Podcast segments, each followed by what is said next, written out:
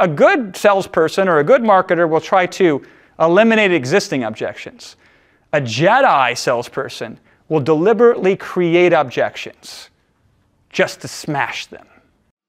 Hey, it's Jason Fladlien here. You're listening to The Jason Fladlien Show, where I'll be sharing everything from sales and webinar tips to improving productivity and reaching your infinite potential.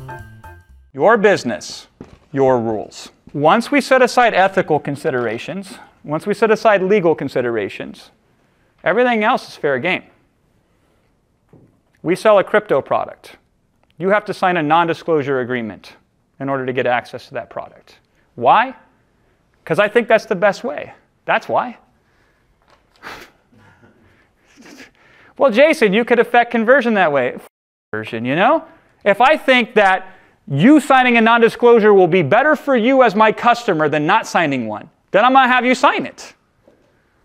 And my attitude is like, if you don't get that, then it sucks because none of us make any money here and you don't get better. But I'd rather lose and play the game on my terms than win and play the game on your terms.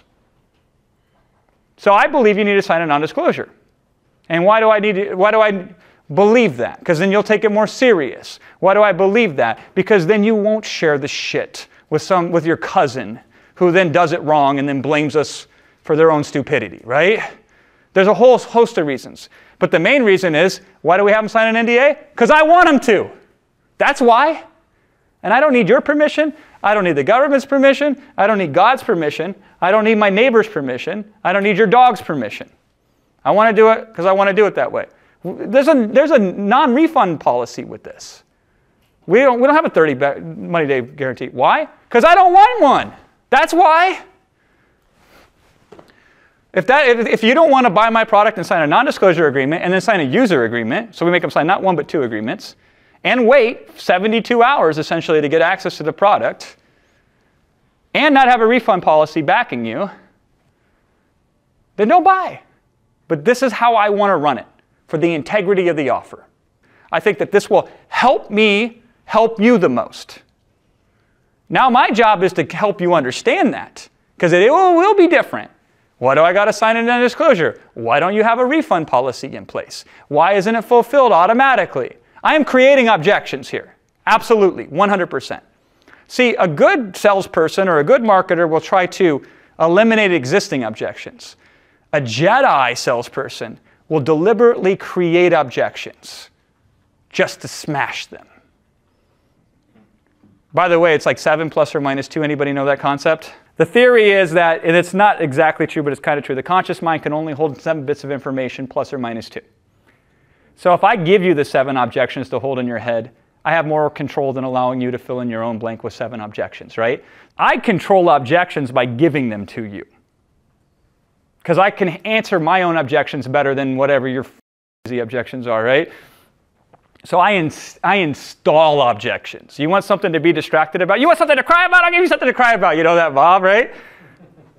I hate that, but you want something to object about? I'll give you something to object about. You're objecting on the wrong things. So we're creating objections.